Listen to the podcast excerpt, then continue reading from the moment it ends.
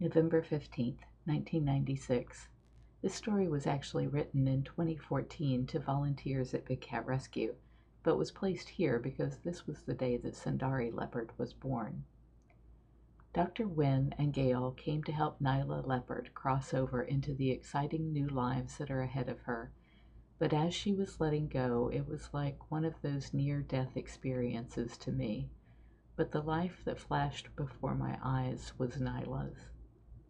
I remember her as a cub who had to be bottle fed several times a day, and her brother being so difficult to feed while she was so eager to do it right and be a perfect angel. I remember her and Simba playing their favorite game back before we learned better, where they would race around and around a cage full of volunteers and then launch up and off the wall to be able to jump on someone's head. The goal was to tackle the person to the ground. You got extra points if they screamed.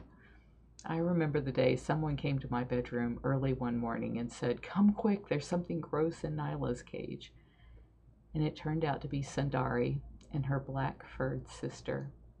Nyla hadn't opened the sacks, so I did, and I was able to revive the dead little Sundari, but I could not save her sister. Saber Leopard was their dad.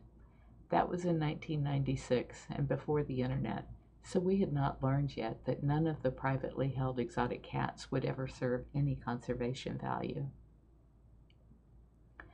Day after day, I'd try to get her to take Sundari back, but Nyla wouldn't have any part of motherhood and was never bred again.